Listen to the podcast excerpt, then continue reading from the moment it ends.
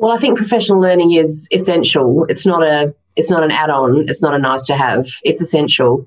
Uh, it's essential for teachers to learn and to continue to develop their craft and their practice, their identities themselves, um, their communities. Uh, it's essential for their well-being because part of that part of teachers' well-being is actually around that feeling of um, of learning and growing and, and doing things better and reflecting on practice and collaborating meaningfully and those kind of things. Welcome to Lighting a Fire, all things teaching and learning with the Teaching Council. Welcome to episode number seven in the Teaching Council's Lighting a Fire podcast series, the podcast where we discuss all things teaching and learning with a diversity of voices. My name is Thomas O'Rourke, and I'm the Director and CEO of the Teaching Council here in Ireland. Today, I'm delighted to be joined by our guest host for this episode. That's Dr. Finn O'Murchu, who's the head of school post primary in Mary Immaculate College, Thurles. Finn, it's great to have you on board for this uh, podcast with Dr. Deborah Netolicky. Just introduce yourself in for a few moments to the listeners of the podcast. Hello, good morning, everybody, and good evening, Deborah. Um, my name is Finn, Finn O'Murchu. As Tomas said, I'm head of school in Mary Immaculate College in Thurles. It's a teacher preparation college uh, we have approximately 500 students between undergraduate and postgraduate. Uh, my life before being head of school, I was a senior inspector with the Department of Education and Skills, the ministry here in Ireland. And before that, I was a practicing post primary teacher in Carrigaline in County Cork. So thank you. That's it. He, he, he is actually from County Cork, just to verify that fact. So but uh, and so we ask each guest co-host the same question uh, before we kick off. The the title of the series, "Lighting a Fire." In terms of education, teaching, and learning, what does that phrase evoke for you? Yeah, it, it evokes uh, excitement, uh, a hint of danger, um, an element of intrigue, maybe a little bit of mischief. Uh, that's that's that's going that's going very early. Uh, I guess in more practical terms, it's about building capacity. It's about the multiplier effect.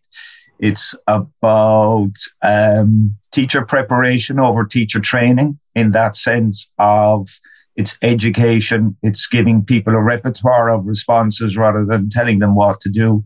Um, and that would be my immediate response to, to what you just said. Well, you, the latter part of your answer is very erudite, Fred, I have to say. But for the purpose of this episode, I'm going to go back to the very beginning about mischief, danger. You know, that to be a very good tagline for this this particular podcast, I would think.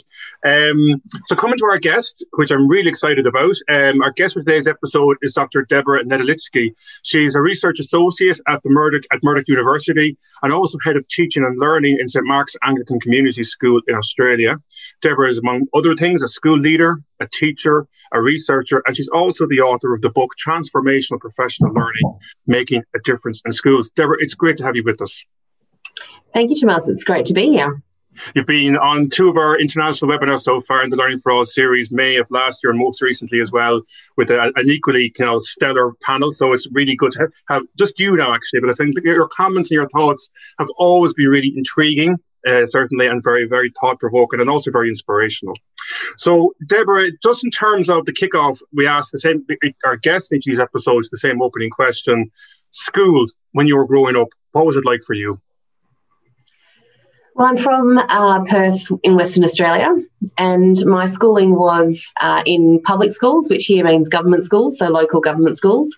Uh, although I did move around quite a lot with my parents when I was young, so probably every 12 to 18 months uh, from kindergarten until about year four or five, I was uh, in different schools. Um, making new friends and then quickly having to say goodbye and moving on. Uh, lived in Melbourne, Papua New Guinea, and then back in Perth eventually. Uh, and eventually, my parents decided to stop moving. Uh, and then um, I got that last school that I landed in when we got back to Perth, uh, put me up a grade. So I ended up when I finished high school being uh, I sat my final tertiary entrance exams at 15 uh, I turned 16 after that all finished, after leavers, as we call it in Australia, and um, so started uni at 16 years old. Uh, and I would have described my schooling as um, that I was a closet nerd, maybe. So, as in someone who uh, really enjoyed school, enjoyed learning, but I hung out with some kind of uh, pretty cool cats, cool crowds. Uh, so I would, you know, hang out with my really cool friends and then go home and study really, really hard um, and get good grades. So, um, but I sort of did that, you know, on my own, not because it was a cultural thing to do. Uh, but yeah, so just suburban um, local government schooling, really, uh, and schooling that I enjoyed. So I think I never intended uh, to be a teacher, certainly not till later after I'd done my first undergraduate degree. Uh, I think that was partly because I also had a few run ins with authority when I was at school and didn't like the sort of school environment in terms of that authoritarian nature that it, that it was in those days. Uh, so, yeah, that was my kind of experience that I was good at school and enjoyed it, but didn't necessarily enjoy the way that school happened to students, but certainly had some inspirational teachers that that made a big difference to me um, in terms of being seen and being inspired. There's about ten questions I could ask you based on on that piece alone. for take two podcasts because you, you say you could describe yourself as a closet nerd, but given you're in Papua New Guinea, if I heard you correctly, you moved across four or five different schools initially. You were in uni at 16. Uh, you moved up a grade and then you, know, you see to uh, one of the highest compliments the Irish can pay our foreign guests, and I said it to a Canadian once, is and this was a, like yourself, equally accomplished, you know, many different things on the go. I said, "You sicken me," you know, and, and that's actually a compliment coming from the Thank Irish. so, so, is that what I say? exactly. So how? I mean, it, it, doesn't strike me as a closet nerd, Deborah. I mean, you seem to be kind of highly accomplished in that sense of being able to have the time for your, you know, your social uh, space and so on, then hitting the books, achieving at a very young age and so on. That's that's how has that shaped your own sense and your understanding? Particularly when you say at the end, you know, you you did well in school, but you didn't like the way school was done. Too many students. In what way do you think, if any, that's shaped your thoughts and your your approach to education now as a leader and as a researcher and as a teacher? Well, I think, uh, I mean, part of my PhD was around professional identity of teachers and school leaders. And and a lot of what people talked about in the interviews that I did for that research study were, was around that their own schooling influenced their own identity as a teacher, uh, and and their own identity as a leader was often around leaders that they had worked with or worked for, and those things to do and those things not to do, who they wanted to be like and who they wanted not to be like. So, sort of the anti so and so. So, I think, I mean, it was interesting. So, my I've always followed my own passions, I suppose, and my own interests, and I always do what sort of gets me out of bed in the morning. And I think that's uh, partly why I do what I do. And, you know, they're saying if you want something done, give it to a busy person. The more I do, the more I seem to be able to do. Uh, but so, I mean, my first degree was in fine art. Uh, and then um, I've sort of got a, a master's and I've got a, a, a, teaching qualification, and then I did my PhD uh, when I was in. Um, oh, sort of quite a few schools schools in, but when I, I just had my second child, he was six months old. I had a two year old. I was going back to work, and I thought, let's enroll full time in a PhD. that sounds like a good idea. I said to my husband, uh, I reserve the right to think this was a really bad idea. Um, but it kind of worked out, and it was because all of those things were nurturing and nourishing for me in different ways. Um, it was not really sustainable in hindsight, but it, it did work, kind of work out in the end. I mean, PhD full time with the family and everything else. Uh, what was that like? I mean, you say in hindsight probably wasn't sustainable, but describe what it was like to be going there at the time, especially for teachers who might be listening to this podcast engaged in their own postgraduate study, be it master's, PhD level, they're stressed, they probably, they probably like yourself, have young kids and so on, or have families and so on. If you, you could go back to yourself in that space, you know, not change what happened, but what would you say to yourself? What would you say to teachers who are in the same space as you at the time? I'm not sure what I'd say to myself because I'm not, I don't regret any of the decisions that I made and I know why I made them. But mm-hmm. I got into some quite bad habits about never having a break from anything uh, because I sort of saw the reason that it worked for me was because I saw every, everything that I did, I saw as a break from something else but there was never actually a break, if that makes sense. So my yes. work, my work was a break from parenting, and my PhD was like brain time that was just for me, that was intellectually stimulating, and a break from you know the other things. And so I every I sort of talked myself into this idea that that everything was a little holiday from something else, but actually. Um, I got sort of, you know, to the end of that and thought, well, I haven't actually had a, a break from all of the things uh, for some time now, and I need to relearn how to um, maybe yeah, have some actual pauses that are not filled with other things. you should talk to my wife mm. because that that describes exactly me in terms of you know oh I'll read this or I'll write the other and it's a break from the other thing and I think and it's nurturing and nourishing its own way but the the avoidance of being still the avoidance of actually just doing nothing uh, I, I said recently to a group of principals about give yourselves five minutes of kindness each day you shouldn't feel guilty. You know, I know you're kind of, you know, uh, you know might feel, you know, an, an, obligation to be there for your staff. You are the school leader. You feel it all falls on your shoulders. And if you can't possibly stay quiet for five minutes because everyone else is, is relying on you, but you need those five minutes of, of, of kindness.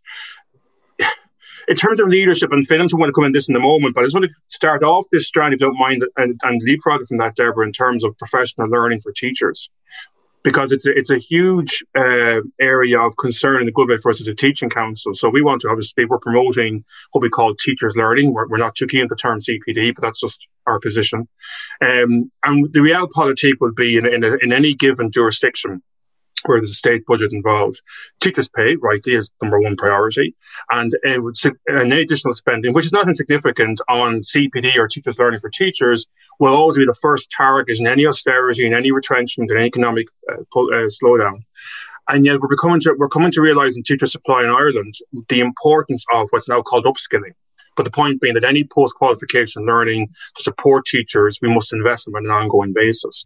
So, given those pressures at the macro political level, given the human pressures you've spoken so movingly of uh, from your own experience, which I'm sure will resonate with others, certainly with me, professional learning can get squeezed a lot.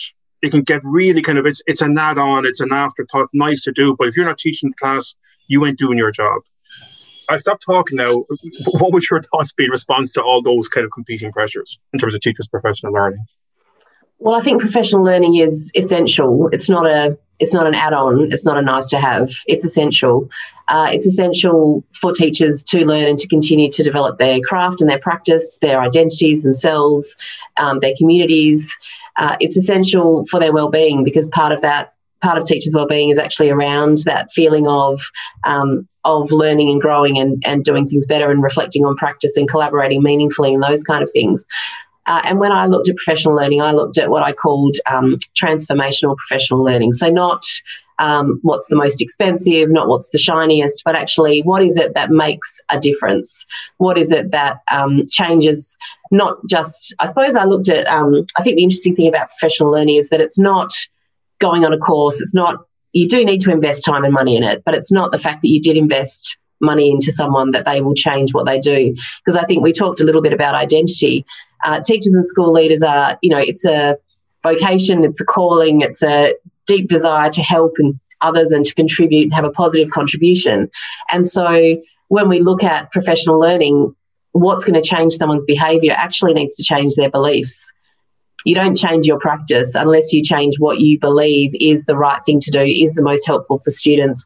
Because I think our what we do as teachers is so tied up in who we are and who we what we believe in terms of what's helpful that um, a lot of the time professional learning needs to change what we believe. And so when I I guess I found that. Um, we kind of need to broaden our idea about what professional learning is. So in Western Australia, uh, we can count uh, formal learning and informal learning, professional reading, collaboration, meetings with others, networking, um, networks. So, so, we can kind of um, count up as part of our hours some of those more informal things.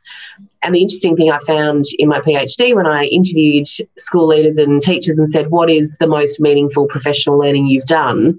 Sometimes it was postgrad studies, sometimes it was a course, a particular moment at a conference, sometimes it was the coffee conversation at the conference, uh, sometimes it was things that were absolutely outside of education. It was a job that they had before. It was um, volunteering at an orphanage in India. It was their their memory of their grandparent and what that person had meant in terms of mentoring and teaching. So, and those are obviously things you can't necessarily count up to your hours.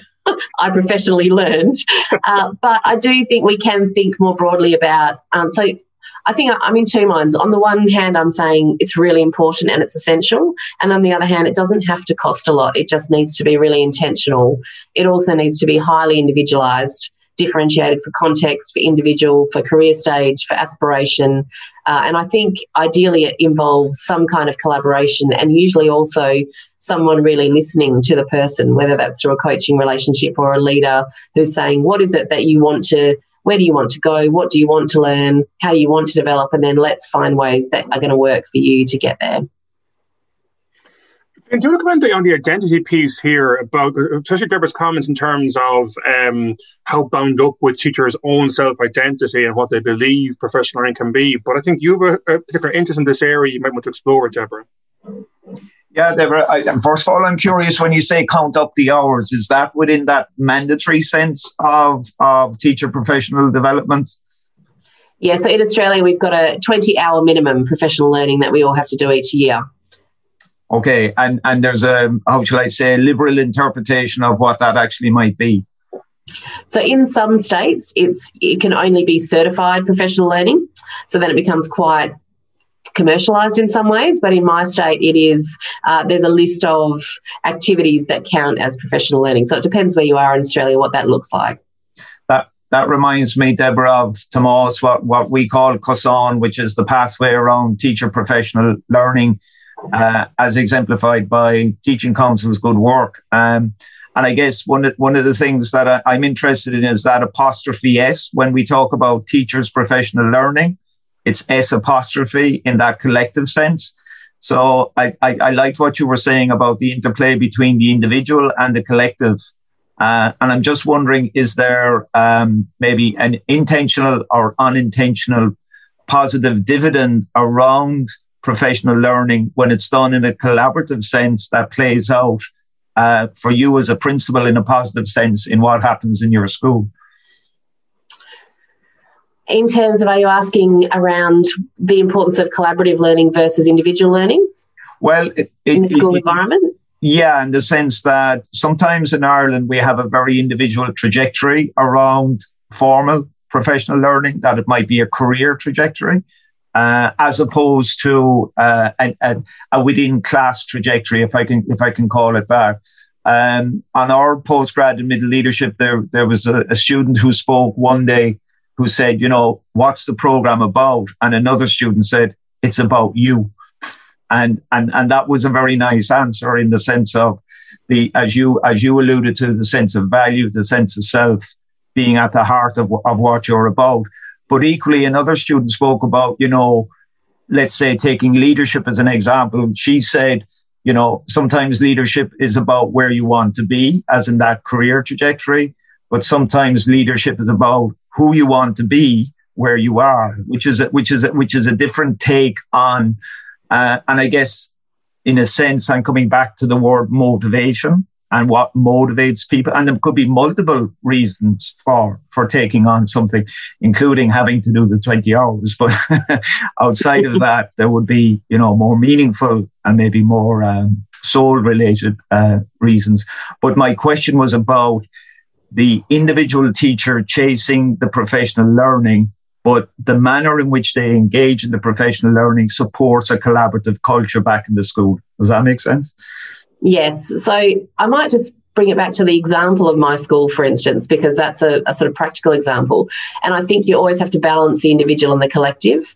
Uh, and in terms of approving PL, for instance, I sort of think a bit of an 80 20 rule, like 80% of professional learning should be at least aligned with organisational strategy, values, um, those kind of things. But 20% might be just something that is really that person's dream, passion, an area in which they want to develop. And then, so at my school, for instance, we've got a suite of in house expectations and options. So everyone has a conversation with their line manager at the beginning of the year about how, what is your reflection on last year? What are your professional goals? What sort of professional learning do you want? How can we help you to get there so that they're understood and they can be um, supported in that? They also have to choose something that is internal to the school, so where they are collaborating with others. So we have uh, opt in groups which are working towards strategic initiatives. Uh, I'm running a leadership development series for our middle and aspiring leaders in terms of if that's something you're interested in, uh, what does that look like? What are the theories of it? Let's get some leaders in to talk to us about it. Let's have some events. Um, so there's also um, triads where people are working in groups of three as teachers to observe one another's lessons. There are coaching and mentoring relationships, you know, possibly mentoring for earlier career teachers, coaching for our middle leaders or more veteran staff. So it's really about honouring people and where they're at and where they want to go, but offering alternatives. And then we also have professional learning budget, which is about what are you applying for? Uh, and some of those might be individual, and sometimes we might say, gee, this would be great to send a group so that there can be ongoing discussion and work post this kind of learning opportunity. So I think it's about a kind of multi pronged approach which balances knowing that individual and their needs with also aligning it with what a school or an organisation is about in terms of what we're all trying to move forward in that shared purpose and shared vision. I, I would think, and, and Tomas, correct me if I'm wrong, that that sense of a school budget is is not something that we traditionally would have here. Uh, and I'm just, uh, for clarification, Deborah, I'm just wondering, is there um, uh, a mandated external ministry led uh, professional learning menu, or is it very much uh, driven by the school and the school's needs in that 80 20 piece as you described? Well, that's really just my personal view as I'm making decisions, uh, overseeing the professional learning of mm. teaching staff.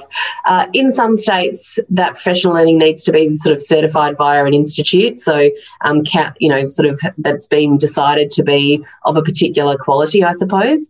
Uh, in Western Australia and other states, it's it's just about anything that's on offer. So it could be a webinar, it could be a conference that's on offer, uh, it could be you know something, you know, whatever it is that that um, the curriculum authority is offering, or it's so it's a range of things that's that staff might become aware of, um, or be shoulder tapped to be involved in, depending on to what extent it's linked to something that the school is pursuing. Okay, that, that that's really interesting, Tomas, as well, because what we what we might have here is upwards of 500 teachers who are part of curriculum coaching and supporting uh, curriculum rollout more often than not. Some element of assessment, but more, more often than not, curriculum rollout. Um, and it's it's a different model, obviously, in the sense we don't have the school budget, and and also um, your your your other Australian colleague, if I can call Pasi Sahlberg, your Australian colleague, talks about the place of the institution and its relationship around professional learning with with the schools, which again would be something that yes, we do have it here, but very much on uh, an individual contract with an individual student or sorry, teacher, yeah. as opposed to uh, an institutional response uh, or a systemic response, I guess. Can I pick up just, and, and this is a really interesting part of the conversation because you used a lovely sentence there a minute ago, Deborah, that's germane to this point now, where you said, honoring people where they are and where they want to go. And the American poet, is the Canadian American, uh, Mark Nepo says, honoring means to keep what you know to be true in view. Now, if you look at what Finn has said about there's a whole visible world of postgraduate study. So the stu- the teachers who are students on Finn's postgraduate course, and every HEI can, can have similar courses. And there's an almost invisible, certainly subterranean world of informal or small local course learning that the public, this I'm getting my, my question, would be largely unaware of. So they, they, the, the public's understanding of the teaching profession in Ireland certainly would not be one that engages in professional learning systemic basis. And yet it happens so much. Mm. How visible or invisible is teachers learning in your context to your local community of parents and, and so on? How visible should it be in your view? Is, are, are, is this the wrong question I'm asking, I suppose? I think to some extent it depends on the school. So one of the things um, one of the roles that I have is I'm, I'm chair of the board of my children's primary school, local government primary school. And as a parent at that school, we're always aware that whenever there's a student free day and the teachers are learning, we're told what it is that they're doing. Okay. And they'll say the teachers are, you know, this is a student free day. Teachers are working on X, or they're doing this course, or they're, and it's part of our um, move towards being better at this. So they they are um, really explicit about that. We're probably less explicit. I mean, there's um, 186 teachers or something at my school, so I'm probably going to be less explicit with our families about exactly what those people are doing. Uh, and um, 1,800 odd students from kindergarten to year 12, almost 300 staff all up. So uh, certainly the school community might know those kinds of big ticket items that we're working on, uh, but um, I think the pandemic's been really interesting in in terms of revealing some of the public perceptions of teachers around the world. Uh, I mean, school's one of those things, isn't it, where everyone went, so everyone's got an opinion about how it should go uh, yes. and what teaching is. Um, but yeah, I don't know to what extent it's important that that a particular school community knows what those teachers are learning about, certainly about where the school's going, and just a respect professionally for the people that are teaching the children in that community.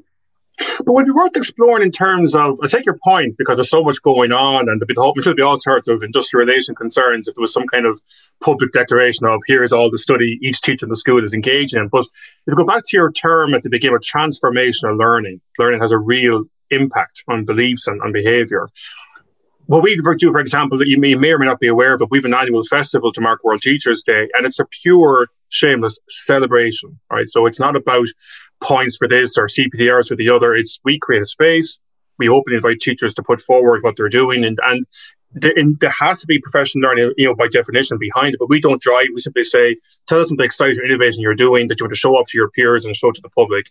And we got 3,000 teachers uh, online now last year because of COVID, obviously, and 1,500 were peak views and about 100 showcases, let's say, of, of innovation.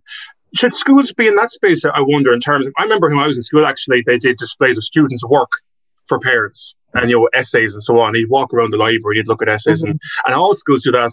But we don't seem to do it for teachers in terms of whatever, not about any kind of accountability piece, but simply celebrating. Here's something different the teacher is doing. The learning might be almost incidental from the public's point of view, but look at what they're doing with their kids learning because of, of this. But, but that's worth exploring, I wonder. I mean, I think the things that do currently happen, certainly schools in Australia in their annual report list the professional learning that happens. So it's a more of a compliance than a mm. celebration in the annual report. Doesn't look that exciting. Uh, but also, I think social media has become that place where schools are using their social media feeds to say, hey, this, you know, um, this morning the year 11 engineering students were racing their go-karts around the oval. Wasn't that exciting? Or these were the students at the philosophy competition or so those kind of things are shared with communities through that social media kind of feed in terms of and therefore you do get a bit of a highlight reel of particular teachers and what they're doing. Not necessarily what they're learning although you do get some of that but there is some of that stuff chosen to be shared with school communities and publicly i suppose.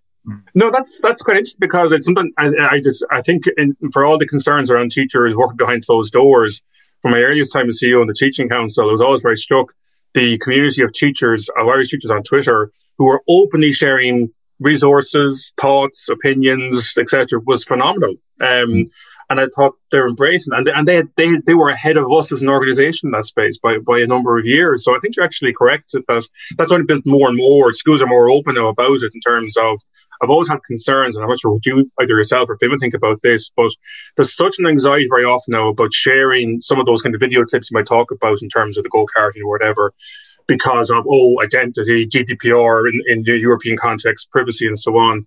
And it's almost as if we're in danger of going from an era where children were not, were not to be were to be seen but not heard, or now they're going to be neither seen nor heard. But you know, the, and they are the heart of teach and learn. It's it's for them we're doing this. So if we cannot see the smiles on their faces, the excitement as they're doing the various activities, there's something wrong in terms of our, our understanding of, of education. I would have thought.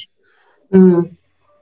Yeah, I agree, Tomas. We we we just had um, as part of our summer school, Deborah. We we just had Michael Fullan playing a video clip of kids in Melbourne and it sealed the deal. It actually sealed the deal because it brings you back. Sometimes you forget when you have all these adults talking about teaching, you forget what, what brings us together. But I, I, I like your point, that, and, and Tomas, yours in turn around um, the celebration of teachers is through social media now. Maybe maybe not intentionally, but it certainly is is coming that way. Um, but equally, there's there's a professional learning opportunity coming through social media as well. That is not just simply here's look what we're doing and, and celebrating student activities and teacher activities in turn, but we're actually accessing how to do things as well. And I'm just wondering from your perspective, Deborah, with the I, I won't say post COVID, but that emerging uh, future that we're now tiptoeing into um, do you see professional learning for your staff as being a different concept because of COVID? Possibly. I think there's certainly some interesting things that have happened. Obviously, the sort of borderless professional learning um, has happened. There's some interesting emerging work from Cecilia Azorín, Alma Harris, and Michelle Jones around what they're calling networked leadership. So, um, sort of building on distributed leadership, but looking at how leadership is now networked uh, beyond um, organizations and beyond countries, I suppose.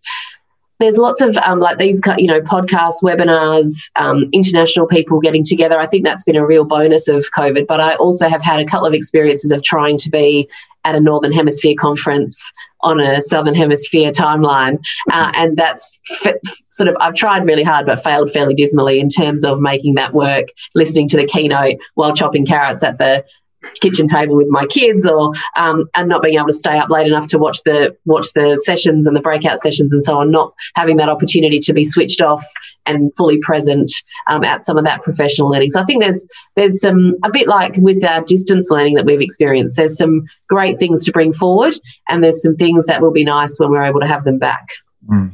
I, I, I'm just struck, Deborah, about about that piece, and, and and it is a gender question as well. Going back to the earlier conversation about other responsibilities that people have, and I, I I'm just wondering, does does CPD professional learning take on new opportunities in the sense of you may not have to leave your home, uh, you may be able to look at a recorded presentation, uh, just that universal design for learning being stretched across professional learning opportunities, while at the same time conscious of what you said at the start, which is it could cause more stress and bring more anxiety that I must watch this video clip before I go to sleep tonight, as opposed to, well, actually, I just couldn't get there because I had to mind my mother or I had to do something with my kids or whatever. So I'm just wondering do we need to support each other and support our colleagues around the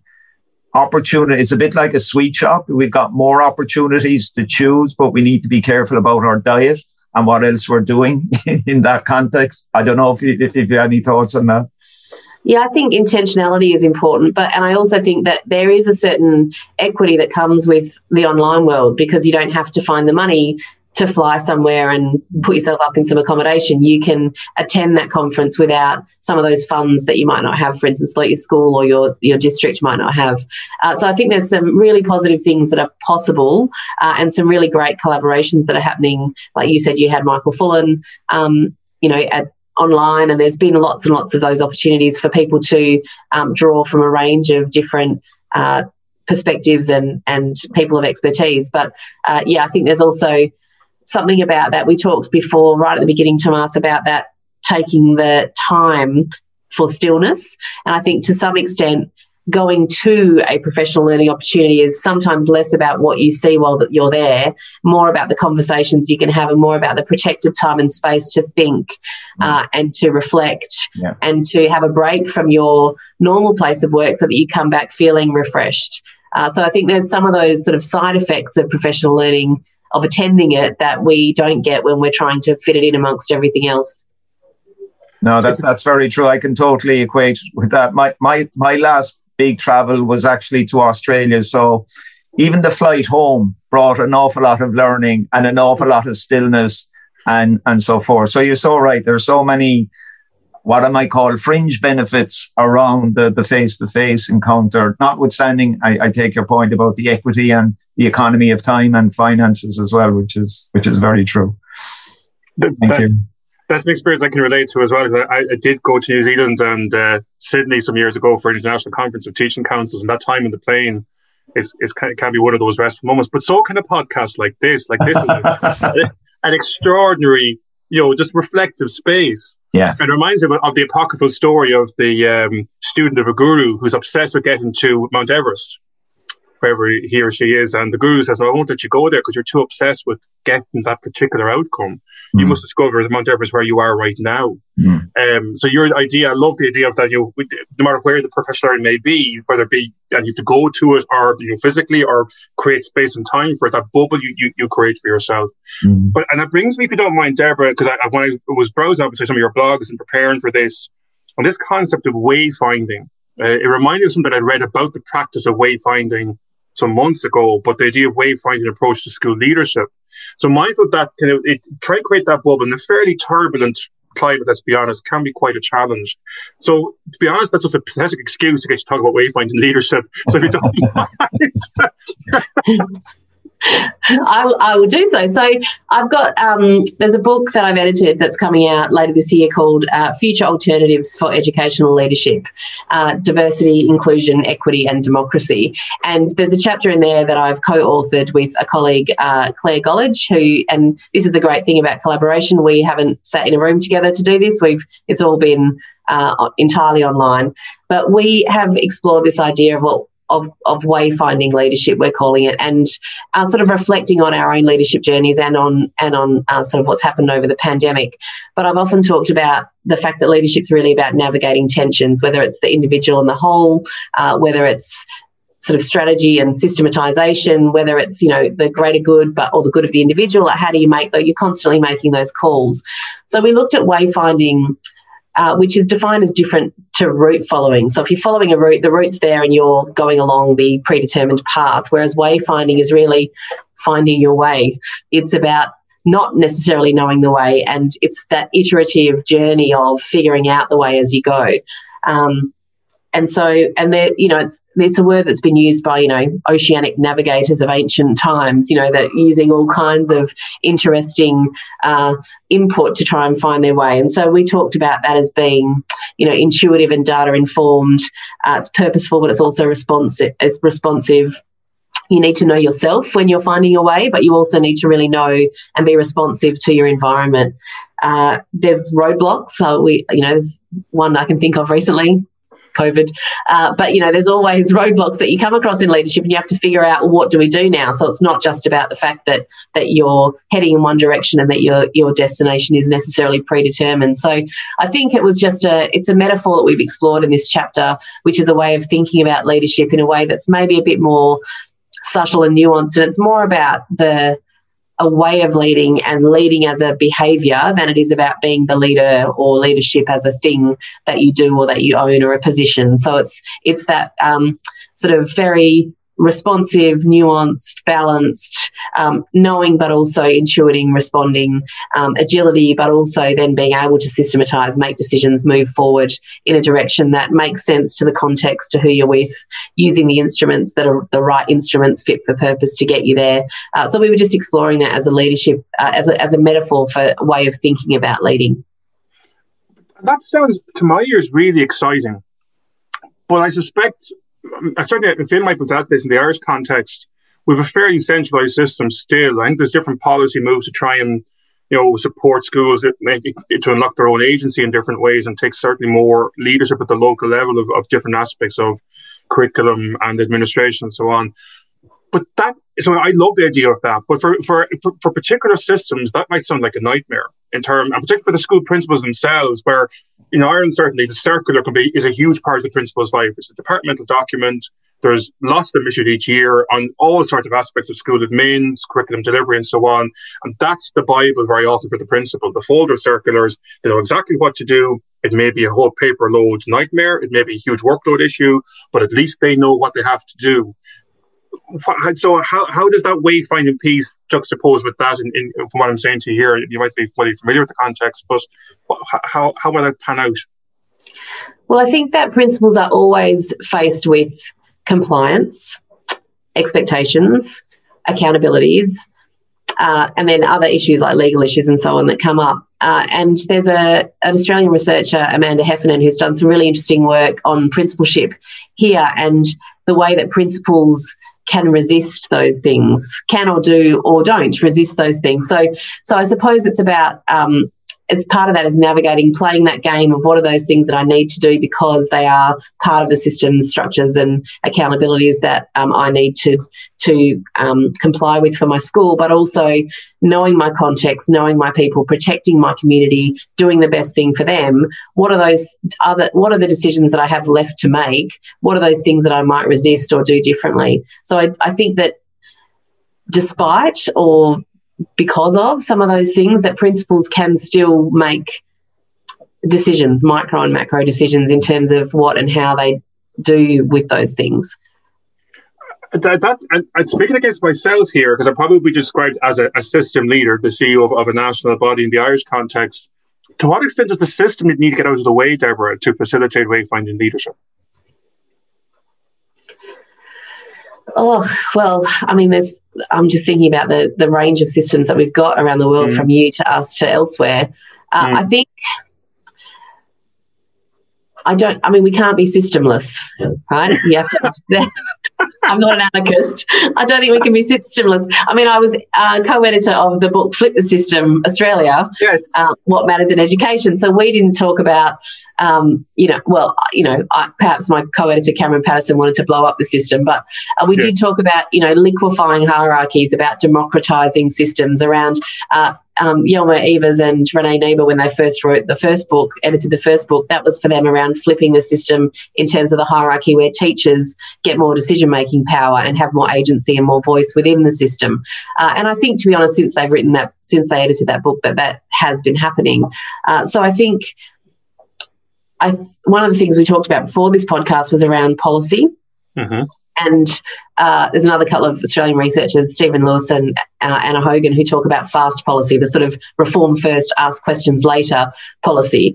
Uh, and I certainly think about education policy in terms of what I see in Australia as it happens in political cycles uh, you know, political parties in, they need to turn something around in a really short period of time. They do a very quick reform or something that's kind of popular uh, or something just before an election. And so there's nothing that is really playing the long game. So it's really, I think, about, um, I don't know about system as much as around, well, you know, are we playing the long game in education? Are we thinking about the greater good? Are we thinking about what's going to um, help us as we move forward and thinking ahead instead of thinking about, well, am I going to get back in to political power in in the next election, which is, I think, sometimes what's driving education reform. This this again is really interesting because I think you're reminding me of of our own. There's, I said there are shifts at the policy level towards a more framework based approach. Uh, if, if it's not get out of, of the way from what you're saying, I think there's certainly challenge for different systems in terms of either slowing down or engaging in their own style of wayfinding leadership. So if the, the policy leaders and the political leaders, perhaps, and certainly policy leaders like myself, would actually, you know, be more exploratory, not be so constrained. So that, that, that method of the fast reform is really a powerful one. You know, this is the reform, and we've had those urgencies in Ireland. We had the financial crash in 08 to 2010, which drove a whole slew of reforms across the, the, the system, uh, the political system, certainly. And then, of course, COVID, like everybody else. So there is that sense in which, and, and the, the irony is, and this came up in an OEC webinar I was on, but two days ago, uh, there was a, someone from France, an equally centralized system and so we're trying to make moves, moves towards uh, frameworks and more autonomy for teachers at the local level. But then the teachers turn around and say, "Oh, we want more guidance and even rules." You know, and and there's that piece in terms of that way finding leadership. Actually, now to mention this, that I know that's what you're saying, that we don't that's the next best step for us. So you know, hang with us here, and we'll we'll, we'll work with you. You and there has to be a front load of supports. But eh, have you experienced that tension in policy and change management reform, Deborah? And I, I'm sure you come across it in your research. And what would your thoughts be on that? Where if let's say the centre, the, the policy leaders traditionally say, okay, we, we get it. We need, you know, to support our teaching profession, more research informed profession, all the, the framework supports rather than prescriptions. But then we find union leaders and teachers saying, no, no, that's no, we're not, that's not what we're going to do. That's not for us. What, what's your, what would your thoughts be on that? As you're talking, I was actually thinking about teachers. I hadn't thought of wayfinding teaching, uh, but actually, I was thinking about the fact that often what teachers really need to do is we're constantly responding to the students in front of us. We're constantly adjusting our practice based on what we see. So, but then I, you, you also find that teachers will say, you know, but this is what the policy says, or just tell us what to do. Or so it's that permission to and capacity to use your own professional judgment. And I suppose whether you're in a classroom environment or a, a school leadership environment or a you know a, a system leadership environment, it's about that um, you know, I always think we need strategy to underpin us. We need our ethical framework, you know, kind of values framework to underpin our decisions. Uh, but then we actually need to, and we need research and evidence in terms of what do we know is um, best practice in some circumstances. But then we need to really think carefully about whether it's a student in a classroom, a class, um, a particular cohort, whether it's a particular school, a staff member, like whoever we're making a decision with or for, it's really around, well, what does this person, this situation tell us in terms of what we need to do. So I'm probably in favour of values, frameworks, But then we also need to support, if we're talking earlier about professional learning, teachers, school leaders, system leaders to actually have that that not just the permission, but also the confidence and capacity and resources to make those professional judgments and decisions. And and they need the the backing to know that someone's standing behind them to support them in that. Because I think that's where uh, in either teachers or school leaders will um, come undone is when they say, "Well, I'm happy to make this decision, but I don't trust that you're actually going to stand behind me once I've made it." That's a key thing. And you're nodding quite vigorously there as Deborah speaking. Mm. Yeah, I'm taking notes as well. Yeah, I, I, love I love what you're saying, Deborah, and um, I think we're coming close to an understanding of that that tension between compliance and improvement. And um, compliance doesn't equate with improvement. Compliance equates with a security and a safety and, and maybe a middle ground to, to ensure as you said in, in uh, earlier about your role from a legal perspective, from um, a curriculum perspective, and so forth. And I think there's there's um, there's there's a clutch and accelerator always when it comes to education. I think and a break when it comes to understanding um, how schools actually operate. And I think the word framework is very helpful as a scaffold. But framework doesn't explain the decisions or the sequence of decisions that you're going to make as set against the context in which you find yourself. And here in Ireland, there's an invitation to self evaluate, self review, as opposed to perceive review as something that's done onto you. Um, and there's that tension between external and internal accountability, come responsibility, uh, as, as the case may be.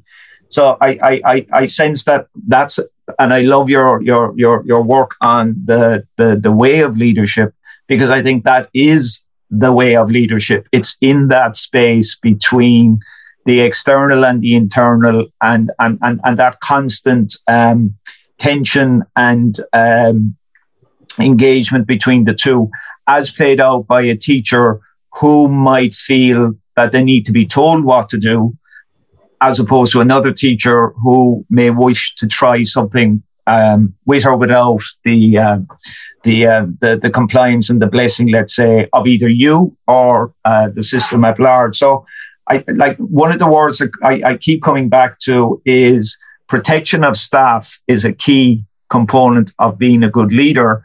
And equally, the other word I'm coming back to is that sense of professional trust but that you have internal trust. You must trust yourself as a professional as well. And I think we need to be careful in our conversations about leadership and compliance that we don't deprofessionalize the profession by over over exerting that that that that sense of compliance or that perceived sense of compliance. But I I I I do sense that we need to go beneath the framework to look at the culture to to see what is it that that teacher leaders do? What is it that principals do? What is it that everybody working in a school actually does? And when I was a department inspector, there was two conversations. Conversations around compliance were black and white, cut and dry. Conversations around pedagogy, all bets were off because it was all about the student and the context. And I think there is there is that distinction between the the clutch and the accelerator when it comes to education. There are certain things that are non-negotiable but there are certain things that are very negotiable based on you having, to use your word again, Deborah, an intentionality around what you're doing and, and a known purpose. So that would that would be my response to, to what you and Tomas have been saying there. I, I, your comment about wayfinding Deborah is like a pebble keeps dropping in my brain. I, I don't know if my brain is vacuous or full of fluid, but it keeps dropping. And I'm reminded of the. I'm a big fan of Star Wars, and they have the series. Once you're aware of the Mandalorian, where the refrain in the first series is "This is the way." Yes. All right. So, and it means everything. Like all those mysterious statements means everything that means nothing. So if we follow the way in terms of wayfinding leadership, and there's other quote from one of your blogs, we need to engage with and provide safe spaces for education debates, including and especially those that are uncomfortable and awkward, and that require us to examine our own motivations, our own biases, and our privilege. So, extend the way to again, so there's the wayfind leadership at the policy space, there's the wayfind leadership at teacher level, as you're saying, at school level, but that potentially that sense, sense of viewer that I interpreted cast out into the community and, and further actually to, to state level in Australia, perhaps federal, certainly, and, and national level in Ireland. How ready are we for those kind of conversations, do you think, Deborah? Well, I think that what I've certainly realised about schools um, in the last sort of 12 plus months is that uh, and this is sort of a statement of the obvious, but you know, there's things that you realise even though you already knew them, uh, is that schools are really such a reflection of society, such a barometer of what's happening in society, such a microcosm of society. And so all of those things in terms of people's well-being, people's sense of meaning, people's sense of belongingness, relationality, um, equities and inequities. So all of those things have sort of come into sharp focus, I think, um, thanks to the pandemic around the world. And so if I think about, um, and then it comes back to professional learning. So for me, one of the most important things is meaningful collaboration, which doesn't mean that you're in a room together, but it actually means you're willing to challenge one another, to listen to one another, to work um, potentially through some respectful conflict, maybe towards better um, better answers, better um, outcomes for people. And I think you know, I'm well aware that, um, you know, I am a middle class white woman. Um, and so, you know, I have privileges that, that others don't have. So I think, you know, there's things about um, questioning our own bias and our own, and when it is that we can use our influence positively and when it is that we need to get out of the way and for whom and what does that look like. And so I think that um, certainly how ready are we? I think we're possibly more ready than we have been before. Uh, if I think about the kinds of um, things that have come up across the world, everything from George Floyd in the US and the Black Lives Matter movement resurgence. And, you know, there's all kinds of things that have really um, led us to a point where I think we are potentially ready to have those conversations or to challenge ourselves to question ourselves or you know i think it's a, it's difficult and it's awkward and uh, and we need to be okay with uh, with challenge and with voices that perhaps are those voices that haven't necessarily been invited or heard previously. If you don't mind, I'm going, I'm going to take that strand and go if you're happy with. there's another reference in one of your blogs that really, and there's so much in, in catches my eye in this space from, from your own writing and, and, and thoughts and what you say. But the language of the heart in education, the reference to the Uluru statement, if I'm pronouncing that correctly, and Uluru. Uluru. And um, we have a process where we're with the OECD uh, teacher, parent, student conversation at the community level. And where I've seen it happen in all sorts of communities, now a small number but quite diverse uh, profile of communities, particularly disadvantaged, socioeconomic disadvantage, that when the humanity is unveiled, when they're brought to a safe space and they, they're asked in, in their peer groups to say, how would you like everyone else to see you as a principal, a teacher, a student? On trust uh, is not very quickly, but there's quite a amount of vulnerability in the room. So principals will speak in front of students and parents at the same time. I'm stressed out. I really care about the school, but my workload is horrendous. And the students, uh, when they're asked what surprised you, they'll say, "We never thought the principals are so stressed." Even though they're in the same building as them, you know, albeit in different rooms, and we, and most movingly, we never knew how much they cared.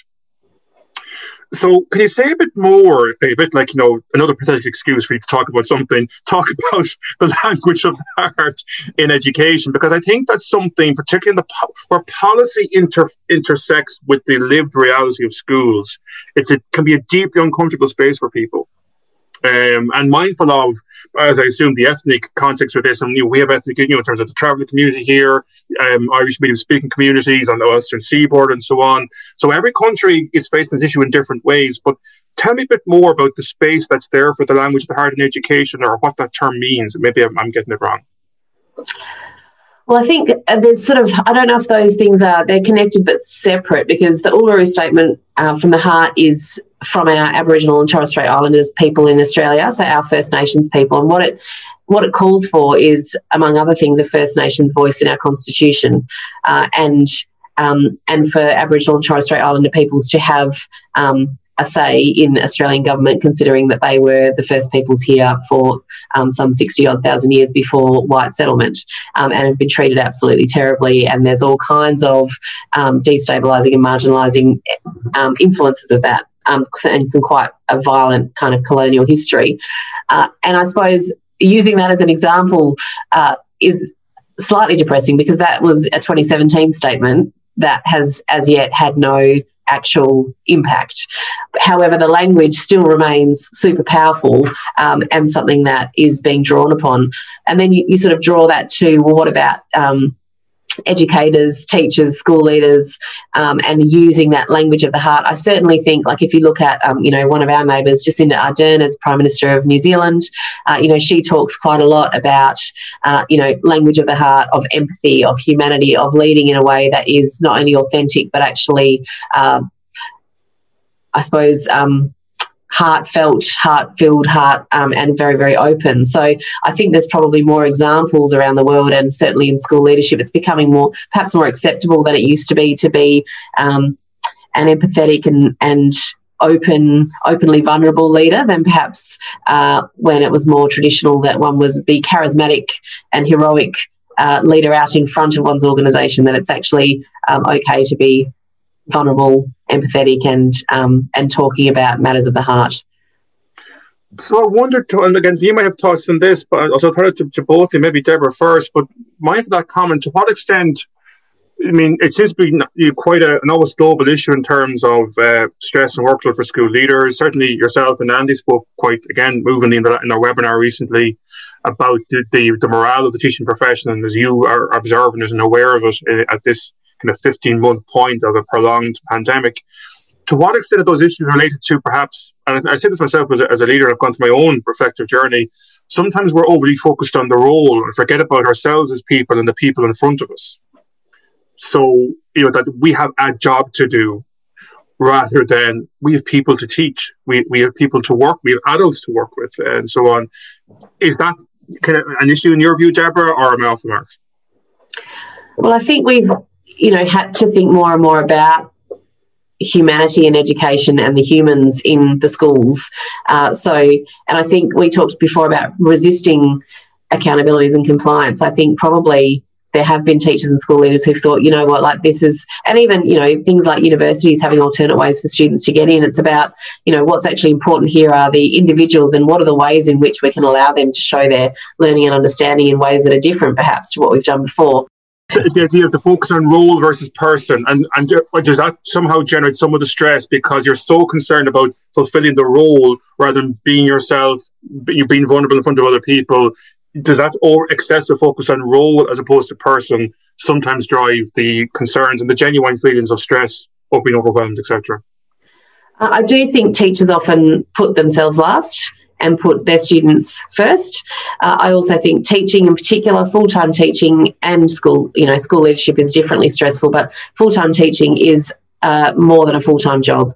You know, the professional responsibilities are huge. So if you are managing those professional responsibilities, that's that's always going to be challenging. And then you add in something like a pandemic where everyone's kind of emotional uh, and relational cups are empty, uh, where, you know, those kind of things that normally nourish us and, and feed our well-being are not there. And then you've got someone who, um, you know, is working really hard to fulfill the needs of their students, to fulfill their professional responsibilities. Uh, and then we also, yeah, there's, I think there's just so much going on at the moment for people in terms of um, having a lot of things emptying our cups and not a lot filling them back up again. Mm-hmm. Can, can, I? We're in the last few minutes, believe it or not. I can't believe this. the hour is almost up. So mindful of that sense of the, the you know the cup is well and truly drained at the end of the academic year. Mindful of the turbulence you've spoken about in so many different ways. And this is a question I put into the OCU webinar to that teacher in Canada. I won't give you his answers just to keep the, the, the page clean. But if if you were to pick three things that you believe, either projects or concepts, or three things you believe that should be a particular focus of education and systems in the next six months time frame. What would those things be? Uh, teacher and student well-being, okay. and I think that's that could probably be it. That's major project. Okay. Uh, uh, that's a major project because that means um, so many things. Uh, I think Michael Fullan, in his latest paper around um, the right six right drivers, maybe for education, he put well-being and learning together. He integrated them and, and sort of said, you know, you can't have one without the other, and they are absolutely integrated. We need to think about them together. But that's to do with not only our, you know, physical and um, emotional health and well-being. It's about sense of purpose. It's about belonging. It's about relationships. It's about you know meaning. Uh, and um, yeah, the emotions that we're feeling, it's that's super complex. So I think that would be a major one. Uh, it would be nice to see something around what we were talking about in terms of systems and accountabilities, the sort of neoliberal aspects of our education system, uh, and marrying that with teacher agency, teacher professional trust, teacher professionalism, investing in teachers. So I suppose um, increasing of one and, and um, rethinking of another. And I might leave it there because that's kind of four things. It is. it's two pairs. Um, you, you, I'm, an English, I'm, an English te- I'm, an English, and literature teacher, so you know I, I make three into four. Um, so teacher well-being, student well-being, not necessarily in that order. Sort of everybody's well-being, uh, and and including in that school leader wellbeing as well, because uh, the the research just has terrible things to say about the wellbeing of leaders, uh, and then a kind of dual focus on both um, supporting the teaching profession and the work of schools through uh, policy, and then in doing so, sort of investing in uh, teachers. Um, our professional trust of them, our professional respect for them, and um, our investment in them as individuals it's a lovely way to close off there. I mean, there's so many thoughts popping off in my head. Number one, we started with, you know, talk about intrigue and danger uh, at the beginning of the podcast, but we're on this lovely zone of, you know, well-being, meaning and purpose. And we also opened with, you know, uh, you making uni at age 16 and making, you're given three things you do four. You, you, you super achieve as always. so, so, so well done. Um, but look, it's it's a pity. It's, it's the time is almost up. Uh, as always, this is my third now. It's my first, I suppose, in prolonged engaged conversation with just yourself. I'll be with a, a, great Irish colleague and friend here beside me as well. But it's just great to have had more time to really delve deeper into your thinking, different things, and there's so much more. I think, as you said, uh, maybe in the prep beforehand, we could spend about one hour talking about any one of these questions, but we want to kind of cover a breadth of things. So Number one, I want to thank you most sincerely, Deborah, uh, for talking to us across the oceans uh, on this podcast. And I hope that those who listen to the podcast will find it every bit as inspirational and thought provoking and reflective and and still perhaps as as as we found it here. I want to thank my, my colleague and friend, Fiona Murphy, the head of Mary Immaculate College Thurles campus, uh, for agreeing. Fiona would actually go off an interview. Who are you interviewing in the moment? I, am uh, meeting up with Pasi Sahlberg in, in the next hour, actually. So it's uh, it's yeah. an Australian day for for for me. so you know, we, we Irish get around. We Irish get around. You know, we're talking we, to Deborah we, at the moment. We certainly do. So Pasi next, yeah. So this this is good. So thank you both. Uh, I want to thank all our listeners uh, for continuing to tune into our podcast series uh, around the world, wherever you may be listening to this. If you have enjoyed this episode, please do share the link with your friends across the usual platforms. Don't forget to subscribe, please, to this podcast in the usual way. You can find us on all major podcast channels. If you have any comments or thoughts, you can find us on Twitter at Teaching Council, all one word, at Teaching Council, or email us directly at communications at teachingcouncil.ie. From Deborah Netolicky, from Fiona Murphy, from myself, Tomás Ó Ruairc, Garmiel Mahagui, thank you so much. Stay safe and stay connected, everybody.